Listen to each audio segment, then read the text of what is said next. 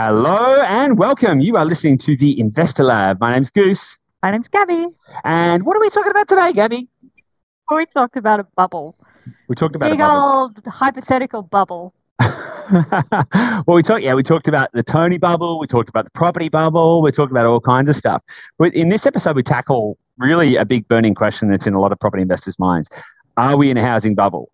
What does that mean? And and so in this episode, we kind of really dig into ten key points that really address that. Uh, and and I'd be really interested to know what people think around these ten points. Yeah, for sure. Yeah. So if you're interested in knowing, are we in a housing bubble? And if we are, what to do about it and what our advice would be in that kind of situation, then I suggest that you get stuck into this episode. There's some really interesting stuff going on here. We, t- we talk about facts, figures, ideas, uh, philosophies. We look at some macro global stuff and some local stuff as well to try and paint a really clear picture for you, the successful investor, and how you can continue to succeed, succeed in the long run. So did I miss anything, Gabby? Anything you want to add? Like the episode, guys. Get excited. Awesome. All right. Get into the spice and don't burn yourself. And make sure that you like, rate, review, share, give this to a friend, family member, or loved one, and give us feedback as well. We love the feedback. Yeah. And without any further ado, we'll see you on the inside.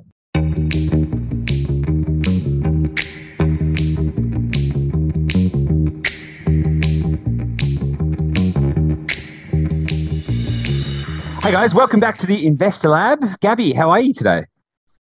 Effervescent. Oh, I stole your word. I'm sorry.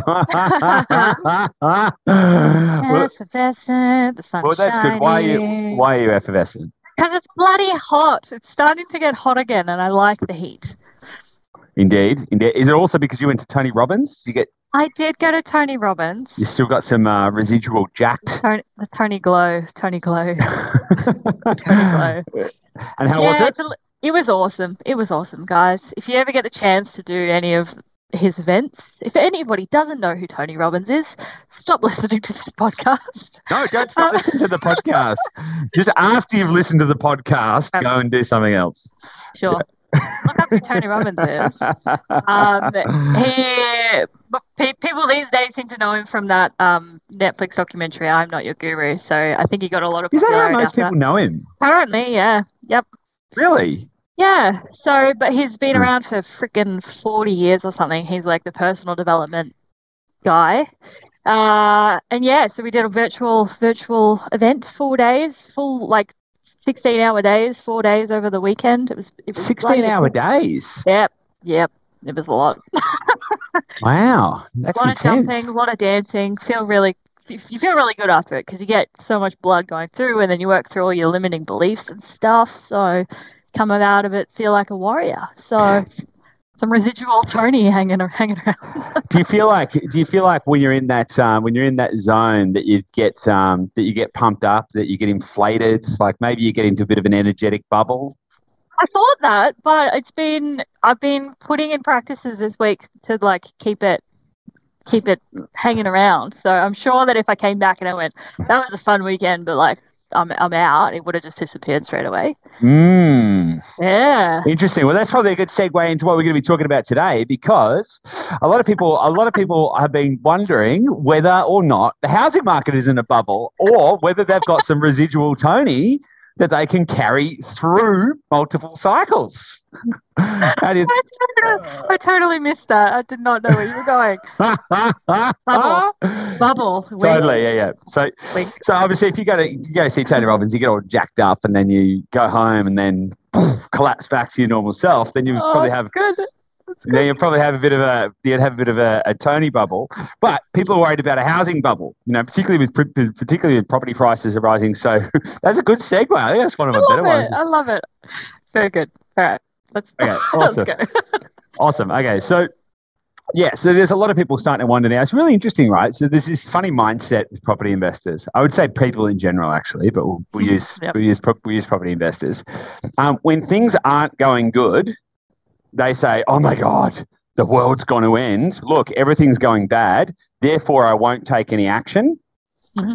And then when things are going good, they go, "Oh my God, things are going good. That must mean they're about to go bad.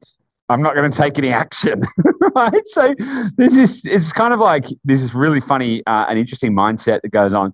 But a lot of people at the moment seem to be wondering, okay, are house prices are going up really, really quickly. Is it sustainable? Are we in a housing bubble? You know, is it going to crash? Are we, is it all going to pop? Uh, you know, uh, is the housing market going to completely collapse? You know, all of this kind of stuff. And that seems, it's an interesting, um, I would say it's not an unreasonable question to ask. I think it's a fair question to ask. Um, but it's just, it is quite interesting, I think, that um, when things are going good, people naturally assume they're about to go bad. Um, For sure. And I think this comes about, right, from um, particularly this day and age, everyone's so attached to the news because of everything mm. going on with COVID. Everyone wants the updates. So they're just fixated on news happening, what's moving day to day. And I think the media love negativity, right? They love, even as you said, like when it's going good, they'll try and find the things that's going to, like mm. the risks and why it's not actually all that rosy. Um, yep. And like people just, people, that becomes the source of truth for so many people. And so they start to think about it, they read that, digest it, and then you have a conversation with someone that you just walk past in the street or someone you know mm. and you're like, oh, how about that housing bubble? They're like, I know. And that kind of affirms yeah. your own belief. And it doesn't really... you know, go much further than that for most people in terms of their own research and critical thinking about it. So, yeah. Yeah, I also think that there's another really big factor at play, and I think it's about perception mm. and perspective. Um, because when things are new and you've pushed a boundary in something, it's natural to assume that that can't be the new normal. You know, you've kind of got the you got the Roger Bannister analogy that nobody thought you could run a four minute mile until Roger Bannister ran the ran the four minute mile, and then however many like thousands of people have broken it since, but nobody could do it beforehand because they didn't believe it to be possible. And the same kind of thing goes with house prices as well. Like I, I to put it in a different context, I remember when I was growing up and I was a kid, um, and I remember fuel prices, and I remember my parents saying that when petrol prices got to like seventy cents, or maybe it was eighty cents. They were going to sell the car and get a horse and cart. You know, they were just like, it's just madness. Petrol prices can't go that high. You know, and now we pay like a dollar fifty or whatever it is uh, yeah. for the for the same thing. I remember thinking that when it got to a dollar, because I was like, when it started just like creeping over a dollar, and you're like, oh, it's cracked the dollar. And then it gradually just sat more and more above the dollar. And now it's like you would never get below a dollar. No, totally. Yeah, imagine that. Imagine if you found petrol for less than a dollar these days. You'd be like, you'd be you'd be drinking it just to try and retain some, you know, like yeah. Um so it's really interesting, right? Because I think that people, whenever anyone views anything, they can only view it from within the prism of their own existence, mm. right? So just in the same way that humans can't con- they can't conceive infinity, it's also very hard to conceive long distances or large prices or big changes. Mm. You know, at the end of the day, the only reason the Himalayas exist is because two tectonic plates are pushing up against each other and shoving large masses of dirt and stone, you know, kilometers and kilometers into the sky. But of course, we look at it, we just see a static mountain, right? We, just, we see something that isn't even moving. Um, so. I'm trying to see things from a quantum of time really, really helps to understand things a little bit better. And it's funny that you said that Tony Robbins has been around for about forty years. And if we go back, um, if we go back forty years to you know, to nineteen eighty, the national median house price in Australia was seventy-six, around about seventy-six thousand five hundred dollars. Right? So it's like, yeah. okay, yeah, that was the national median house cool. price. Yeah, right. Yeah. So, and that was about forty years ago. Now, if forty years ago, if you had said to somebody that the national median house price was going to be nine hundred fifty-five thousand nine hundred twenty-seven dollars, they probably would have thought you were bonkers, you know. They would have said, it's ne- ne- it'll never happen. It absolutely will never happen. But in fact, that's what the med- national median house price is today, nine hundred fifty-five thousand nine hundred twenty-seven dollars. And I think it's very, but it's very hard when you're in it and you're seeing those those boundaries being pushed. And you can tip, you see where you've been, and you go, I remember when houses were five hundred grand, and oh my God, they're like a million dollars now. This can't be sustainable. And it's natural to kind of freak out a little bit, because anytime we push boundaries, whether it be within ourselves, within our emotions, within our mindset, within, you know, economically, spiritually, physically, scientifically, um, we're always setting a new normal. Um, and that always requires that we get a little bit outside of our comfort zone, right? Every, everything that is new is on the other side of your comfort zone. Uh, and that can be really, that can be a really hard perspective to maintain. You know, like every time, every time the share market or whatever reaches a new record, you know, which I think in Australia it's something like twenty times this year, it set a new record or something like that, right? It's like, oh my God, it can't keep going up. But in fact, in fact, mm. evidence suggests that it can. In fact, that's the whole that's the whole Keynesian economic theory with, with, within which we operate. Um, so the interesting thing, right, is that over the last forty years, was from nineteen eighty to twenty twenty-one, which is technically forty-one years, but for the simplicity, we just say forty years, right? Um, the median house price has changed from national median house price has changed from seventy-six thousand five hundred dollars to nine hundred fifty-five thousand nine hundred twenty-seven dollars. That is a twelve point five x. Right? So do the maths on that. nine hundred fifty-five thousand nine hundred twenty-seven dollars divided by seventy-six thousand five hundred gives you twelve point four nine five seven, right? That's how many times the the pro- property price has grown, right? Um, to put that in another context, that's a growth of one thousand two hundred forty-nine percent over the last thirty years, which, if you take a straight line equation, is an average of thirty-one percent year, thirty-one percent growth a year for the, for the last forty years. And everyone, everyone yeah. hears me say that thirty, thirty-one percent a year. Everyone's going, ah, property prices don't grow that much, but they do when they compound, right? So you can have a na- you can have a national, you can have a compound um, a C A G R, so a compound annual growth rate of say six percent. But the compound nature of it means you're doing six on six on six on six on six on six on six. And so then that gives you your, your you know, the total quantum. And then if you divide the two di- the, the two points in time in a linear fashion, you'll get a, you get a different equation. Um, so ultimately, though, the, the value of properties has risen by thirty, thirty-one percent a year on average for the last forty years, which is just bonkers, right?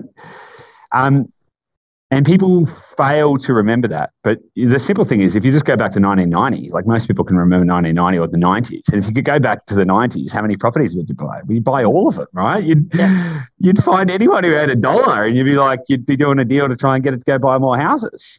Uh, the other thing to consider is that if we fast forward another forty years, if we use that same growth rate that we've had for the last forty years, and this isn't factoring in a whole bunch of stuff, which we're going to talk about in a minute, Uh, if we just use the same growth rate, so another twelve point five times, in twenty sixty, the national median house price in Australia would be eleven million nine hundred forty-nine thousand eighty-seven.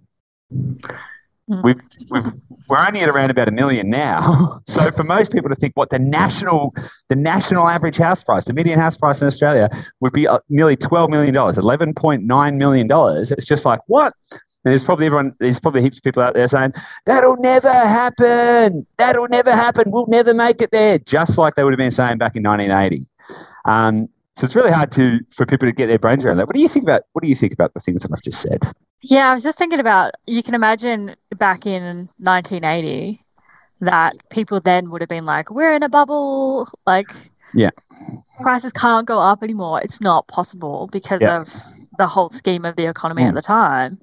Um, and it's the same that kind of like history repeats itself, right? It's like these kind of conversations come up because most people, as you said, like can't see beyond their own perspective and want that majority understanding. But there's like that, there's that quote of um, when you find yourself on the side of the majority, it's time to pause and reflect. Mm. And it's like, these are the times when the majority want to seek comfort and want to seek certainty, but it's actually the ones who step above and grow beyond the majority that end up doing really well in these kind of markets because they actually take it upon themselves to realize what is actually happening and not just listening to what everyone else is saying and getting caught yeah. in that. And it's those people that step forward. And, you know, like everyone listening to this podcast, like you're all here, you're all high achievers, so you all want to like do better than everyone else. So like these are kind of the times when you hear the majority saying one thing, and if it actually doesn't sound completely true, you need to think about like what is actually the fact and move forward with that. Yeah, a hundred percent. And I think that's probably the hardest. That's probably the hardest thing, right? Is how do you how do you how do you sift truth from the noise, or how do you make objective decisions? Like why? Like how do you how do you question what you're hearing or seeing in the media, and how do you question all the other stuff, and how do you give it perspective? For me, I always just like to try and go and find some supporting evidence. I always like to approach it from a first principles basis and go, okay, well, is this true? How would I know that it's true? And what would that mean if it was true? And, you know, all of these, all of these kind of things. And I think there's, there's like everything that we've just kind of said about, um, about, you know, if, if house prices continue to grow just at the rate they have been growing, we'd end up at about, you know, we'll call it eleven point nine million, but we'll call it twelve million dollars um, national median house price by twenty sixty. That seems bananas, but I actually think there's a really significant chance that it's going to be higher, like a lot higher, like really a lot higher. Why do you think that? Well, um, I've distilled about um, ten different reasons, right? Uh, That's what I prepared earlier. yeah, yeah. So I've distilled about ten different reasons. There's we're at a really interesting um, transition point with residential real estate. Um, and I'm going to get to, there's a lot of institutional investment coming into the space, which I'm going to get to towards the end, but I think it's worth building a bit of a, a picture, right? Yeah. Um, just for, that's actually really interesting. Just the whole, like we actually are in a tr- transition point mm. for residential. So it's hard for people to not just overlay their preconceived ideas and like, this has happened in the past, this is what is predicted yeah. in the future. It's like, this is actually quite an interesting turning point. Yeah. But it is a little bit different. Yeah. Yeah, yeah, totally. Because if you, if you go back, um, if you go back twenty, thirty years, we didn't have as much of a housing supply shortage as we do now. So there was a lot of other different in, uh, economic conditions which didn't uh, necessarily drive as much uh, property price growth. You know, there was changing, there was changes in economic situations, as in, um, you know, the, the median wage went up and disposable income went up, and that allowed for a whole bunch of different other stuff. And we moved from kind of a more um, egalitarian, industrialized economy to a more consumer-based, financial-oriented one, right? All of this kind of stuff. But there, there's a there's a bunch of stuff that's going on at the moment. Namely, the population is growing. So um, it's currently about seven point nine billion, and in about fifty years, it's going to be about nine point seven billion. And the debate, like very simple maths here, is that there isn't, we're not creating any more land. It's not like the, so the density is increasing globally. And also people are moving to countries where there's greater greater levels of economic prosperity. But this is a global, this has got a global impact. You know, there's there's no more land being created, which means that the density is increasing. And uh, the U N estimates that urban populations are going to double in the next fifty years. So there's also, a, there's also um, we're condensing towards um, to, towards the hubs and to this, towards the centres. And the reason for that is because as the population increases, we also need to be able to produce more food and resources to keep everyone satisfied, which means that we can't continue to spread out. Right? If we continue to spread out, we won't have any land left to be able to produce what we need to survive. So what that means is we've got this kind of um, this this two this two dual, dual impact of the population increasing. It means that we need more space but um, to live, but we also need more space to be able to harvest the resources we need to exist on the planet. And so the impact of that, yeah, it's super interesting, right? So yeah. w- what that means is that the places that we have are going to become more densely populated. There's going to be more demand for those areas because people still got to, people still need somewhere to live. So it's not just a case of producing more houses and spreading out further. Um, it's also going to uh, concentrate. Uh, it's also going to concentrate where people live and thus drive up the house. All you need to do is look at Hong Kong for for an example of what happens when you have a highly, a highly, uh, a high density uh, residential population with no expansion. A lot of people who want to live there. The property prices there are just astronomical, um, particularly compared to the um, to the wages. Yeah, just on that, that's actually, that's that is an interesting thing to take away from this in terms mm. of like the reasons for increasing density. And it's mm. not just about like just trying to cram people around cities, but it's like doing that because we need to preserve the natural harvestable lands that we have yeah. that there is no more of. So it's not even just about like, you know, you hear that they're not making any more land from a, when you buy a property, you want the most amount of land. You want that kind of thing. But it's also just literally like there is no more Australia that they're yeah. going to, or anywhere in the world. There's no more Australia land that's going to be built. And we need that to be maximized with our yeah. human habitation to be able to feed everyone and, and yeah, everyone that in that density. So, yeah, that's yeah. really interesting. Yeah, totally. And so... couple that with the fact that there is actually currently a global housing supply shortage, right? So there aren't enough you put it in really simple terms, there aren't enough houses in the world to house all the people in the world right now. We're really, really short. And in Australia, that deficit's about four hundred fifty thousand. And because we can't just get, continue to expand our towns and cities endlessly, building approval rates are really, really low. So they're not opening up more land to build more houses. Um, and, you know, we're still in a transition phase with, within government uh, approvals to be able to increase densities and all of that kind of stuff, because the infrastructure hasn't necessarily kept up with the ability for that level of density to be centered in one place. Look at Melbourne, for an example, for example. The infrastructure hasn't been able to keep up with Melbourne's growth, and, there, and it has a lot of problems in terms of transport and stuff like that. So you've kind of got these problems where the where the government is saying, well, geez, we can't cram any more people in there because we can't, we don't have the infrastructure to deal with that. But we also can't push them out that way because we won't have any land or any national parks or anything like that to to to be able to service the the environment. So that creates a natural impasse where you have increasing demand and not and, and supply is not increasing at the same rate. It is increasing, but it's not increasing at the same rate, which is creating a dearth between the two. We're getting the, the gap is widening, right? Mm-hmm. Between those between those two points, which is really, really interesting. Um, Then there's another factor as well, which plays into it as well. And uh, I affectionately call it the loner effect.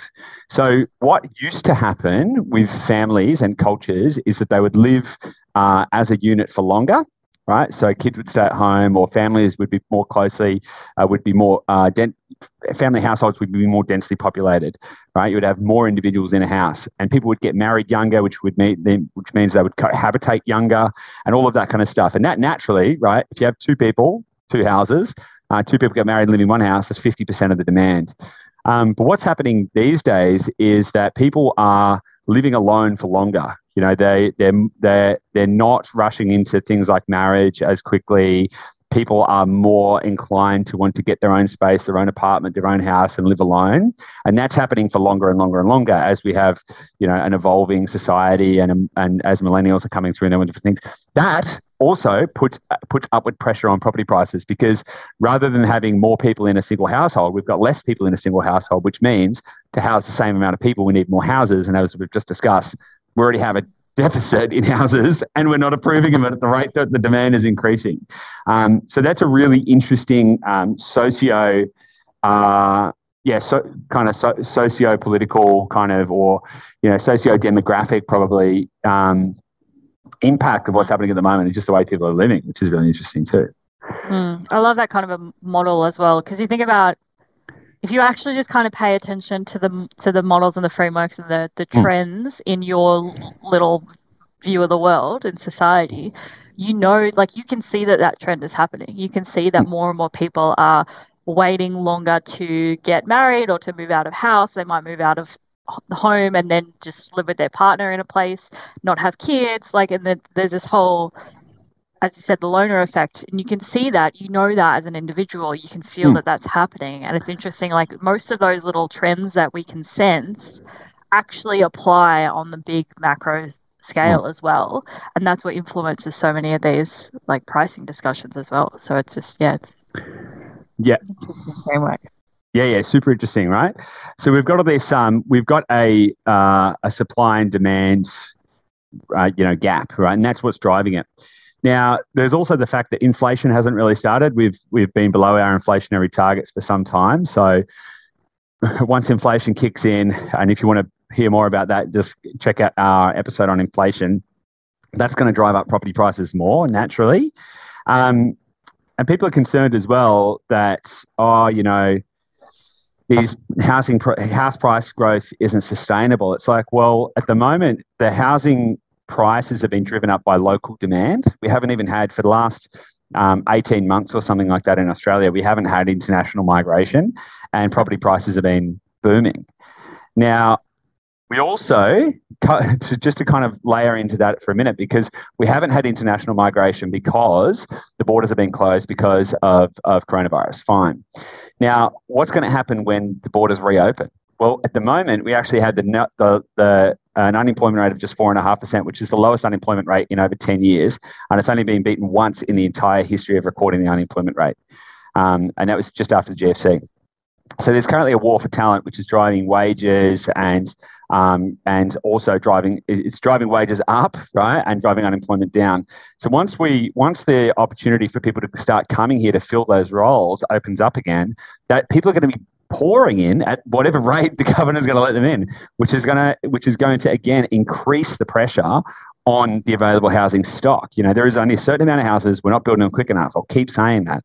We are not building houses quick enough to keep up with the demand that there are. That's why we also have a, a national rental crisis. There aren't enough rental properties, right, for all the people who want to rent. Not everyone can afford to buy.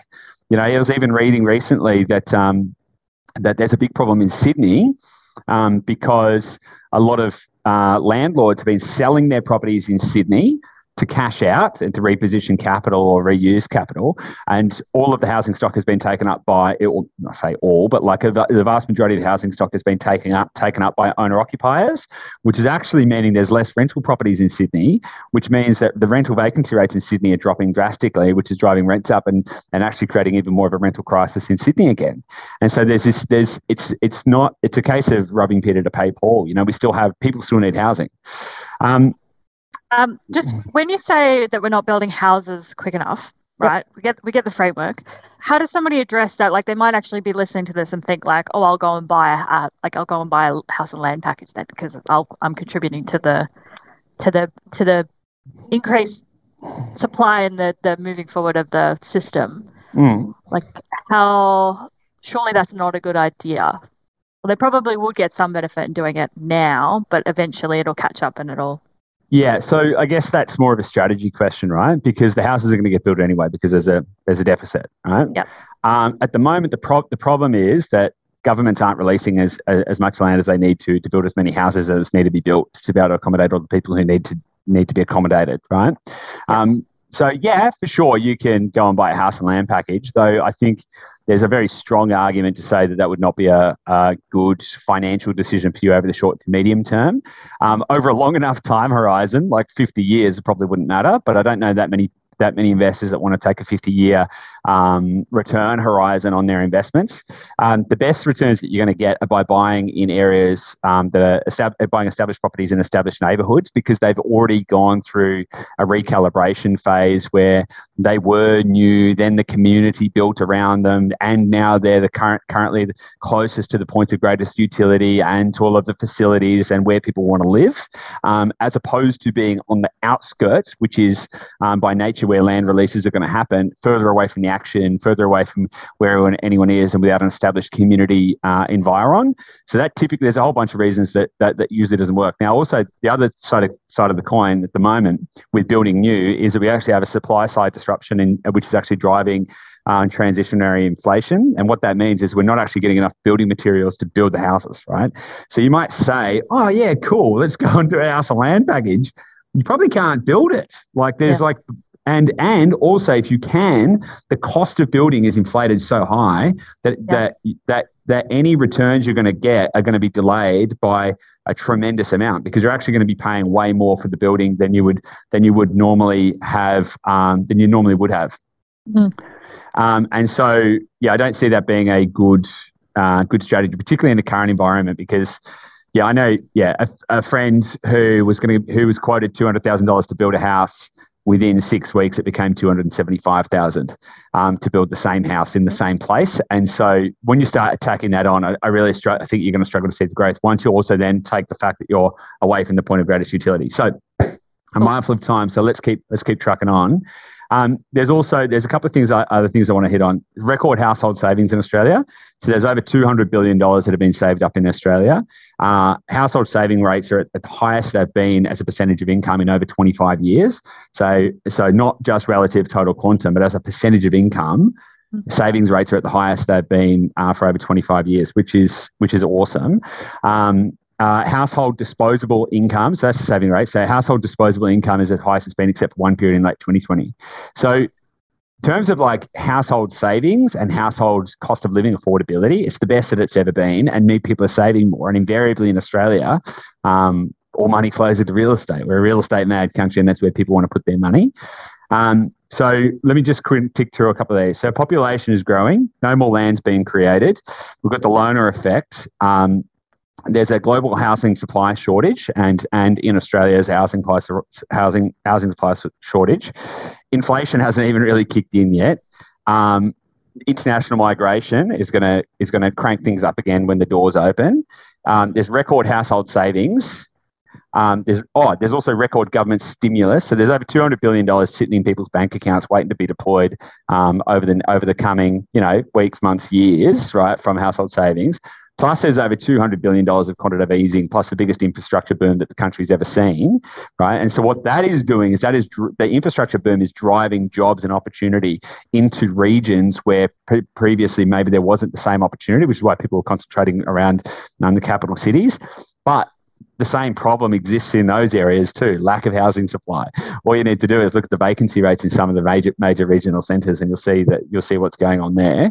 Unemployment rate is the lowest that it's basic, basically the lowest that it's been. Um, and there's a war for talent, and then that kind of dovetails with the immigration thing as well.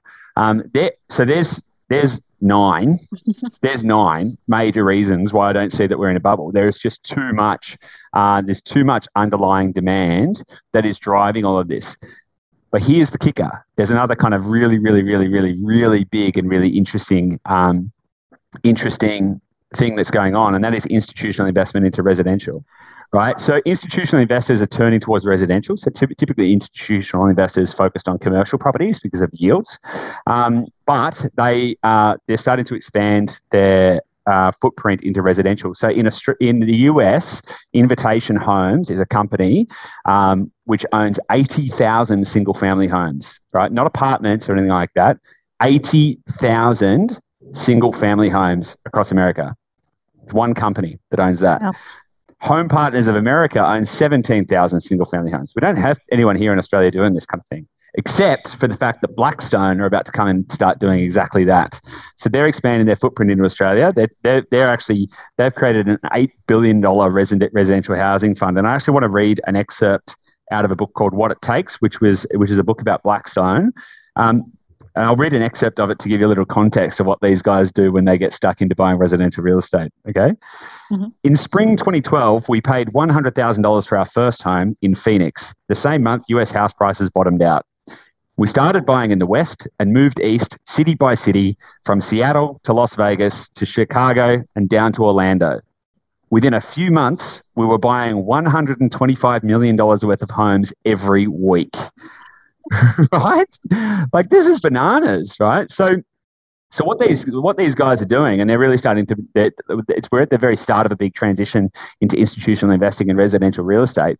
They actually create funds and take on capital from, from organizations like superannuation funds, which have got trillions and trillions and trillions of dollars of deployable capital, right? And then they they create an investment thesis, and then they go gangbusters.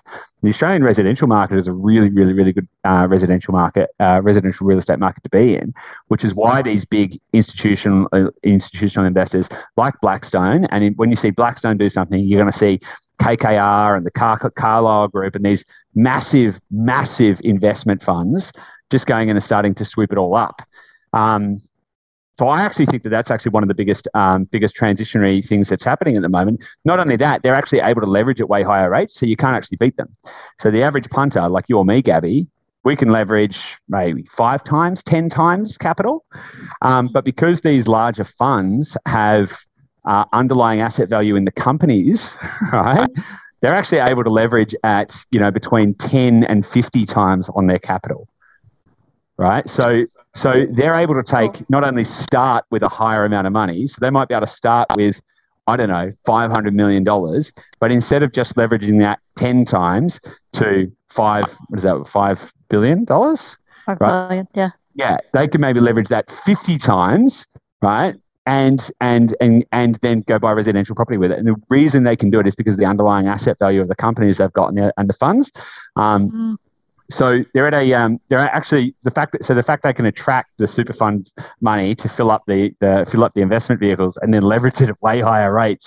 It's just phenomenal. And when you got people doing that, it's like it's like wow, what you know what what opportunity does the average uh, property investor have, or what is that going to do to demand? You know. It's madness. What do you think about that? I just love the scale, right? Mm. I love the scale. I, I love like, I love thinking about what happens in the U S in terms of investing in institutional yeah. investors, and like it's such a larger country and there's so much more happening. Um, and then thinking about the opportunity that is here. Hmm. Um, and it's, it's particularly like you've been reading heaps about Blackstone and how they're, they're, they're moving over here to start doing that fund, hmm. um, which like it's going to be really fascinating to see how that plays out. Yeah. Yeah, totally. And, you know, like we always talk about on this podcast, like treating real estate investing like a business, right? And and to elevate to that to that level. And I think more than ever, this is going to be the case, you know. And, you know, I always like to, the reason I like to look at what um, large private equity groups are doing, and Blackstone is one of the, um, probably one of the most successful, which is why I've got an interest in that business. I think they're very, very good at what they do, is it allows you to look at um, global market trends.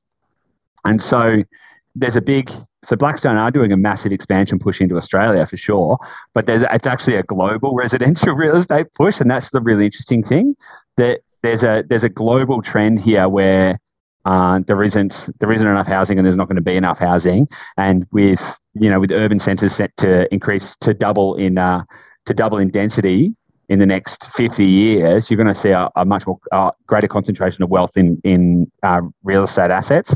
And what, uh, so I've always said, like what institutional investors normally do with with um, property investment is they invest for yields.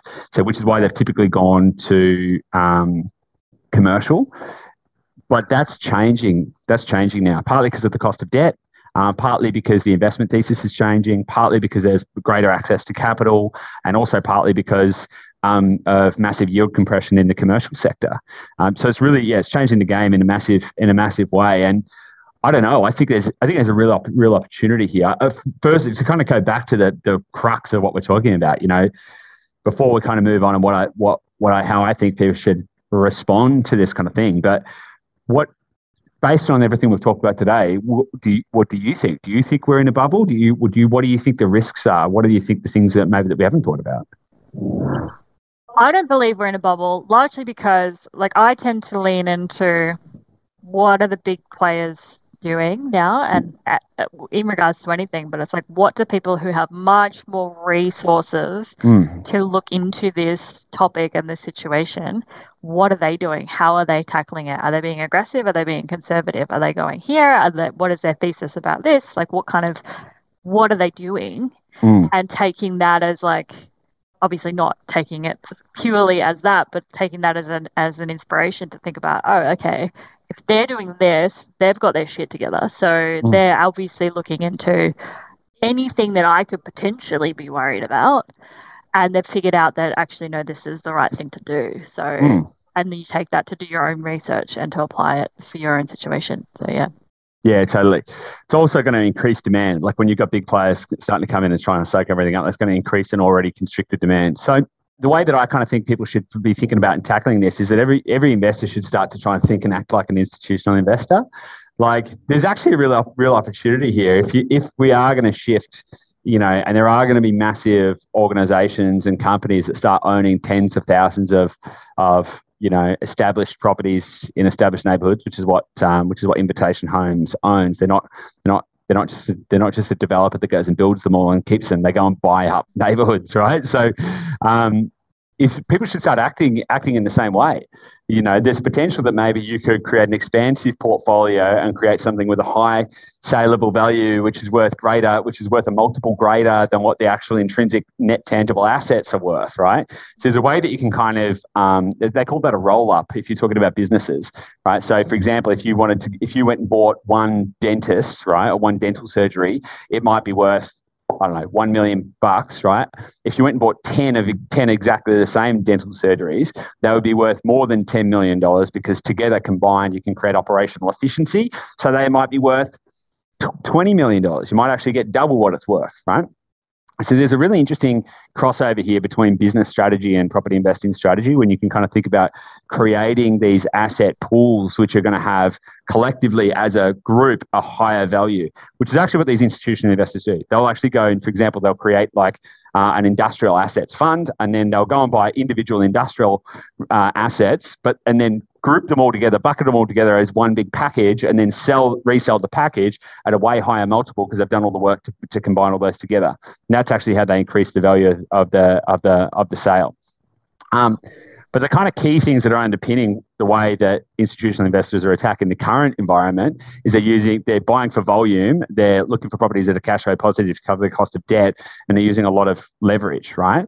And they're looking at scale, right? They're thinking about scale. How do we get massive scale as fast as possible? Because then they're not, they're, in fact, I would even argue they're not even that worried about cash flow because they're going to get so much, they're going to get so much growth out of the asset. So as long as it covers the cost of debt and covers the operating costs, they're not looking for dividends. They're not looking for cash flow. Equity play.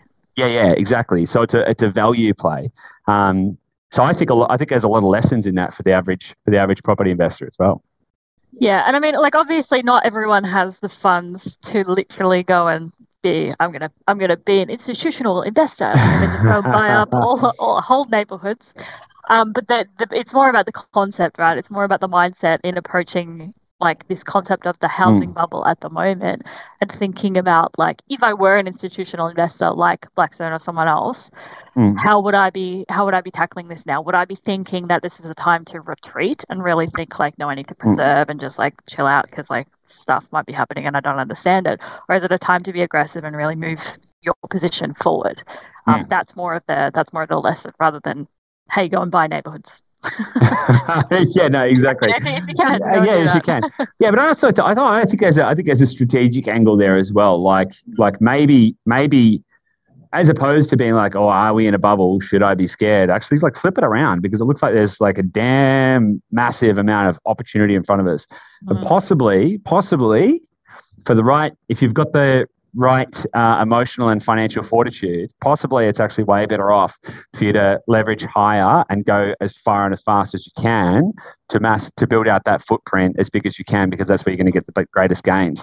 Now, just kind of circling back to what I was saying uh, before we wrap it up, you know, I believe that all of these factors we've just talked about, those kind of ten factors all the way through from population growing to the shift into institutional investing in residential real estate, I think that's actually going to shift the growth rate. So if we go back forty, forty years, we're at about twelve, we've grown by about twelve point five times. If we use that twelve point five times and overlay it forty years in the future, we're going to end up at about twelve million dollars median median house price.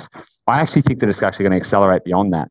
I actually think that the the inflection point is going to create a steeper growth curve, and I think we're going to have uh, an increasingly higher uh, compound annual growth rate. So once upon a time, it was, you know, as well, arguably six to six point eight.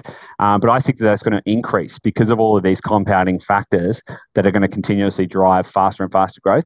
Uh, but, and I do believe the government is going to have to try and step in to slow it down, but I don't think they're going to be able to um, because of all of these other factors. Um, yeah, so I think, I, I actually think that there's a very strong likelihood that it could be fifteen million or twenty million national median house price by twenty sixty. Because you've got so many compounding factors in it rather than just incremental gains. Awesome. Awesome. Cool. Awesome. Well, Gabby, good episode. Yeah, man. Great. Awesome. Okay, guys. Well, I hope you've enjoyed this too. We'd love your feedback, and um, make sure that you like, rate, review, and share this with a friend, family member, or loved one, and we'll see you on the next episode. Bye, guys. Bye.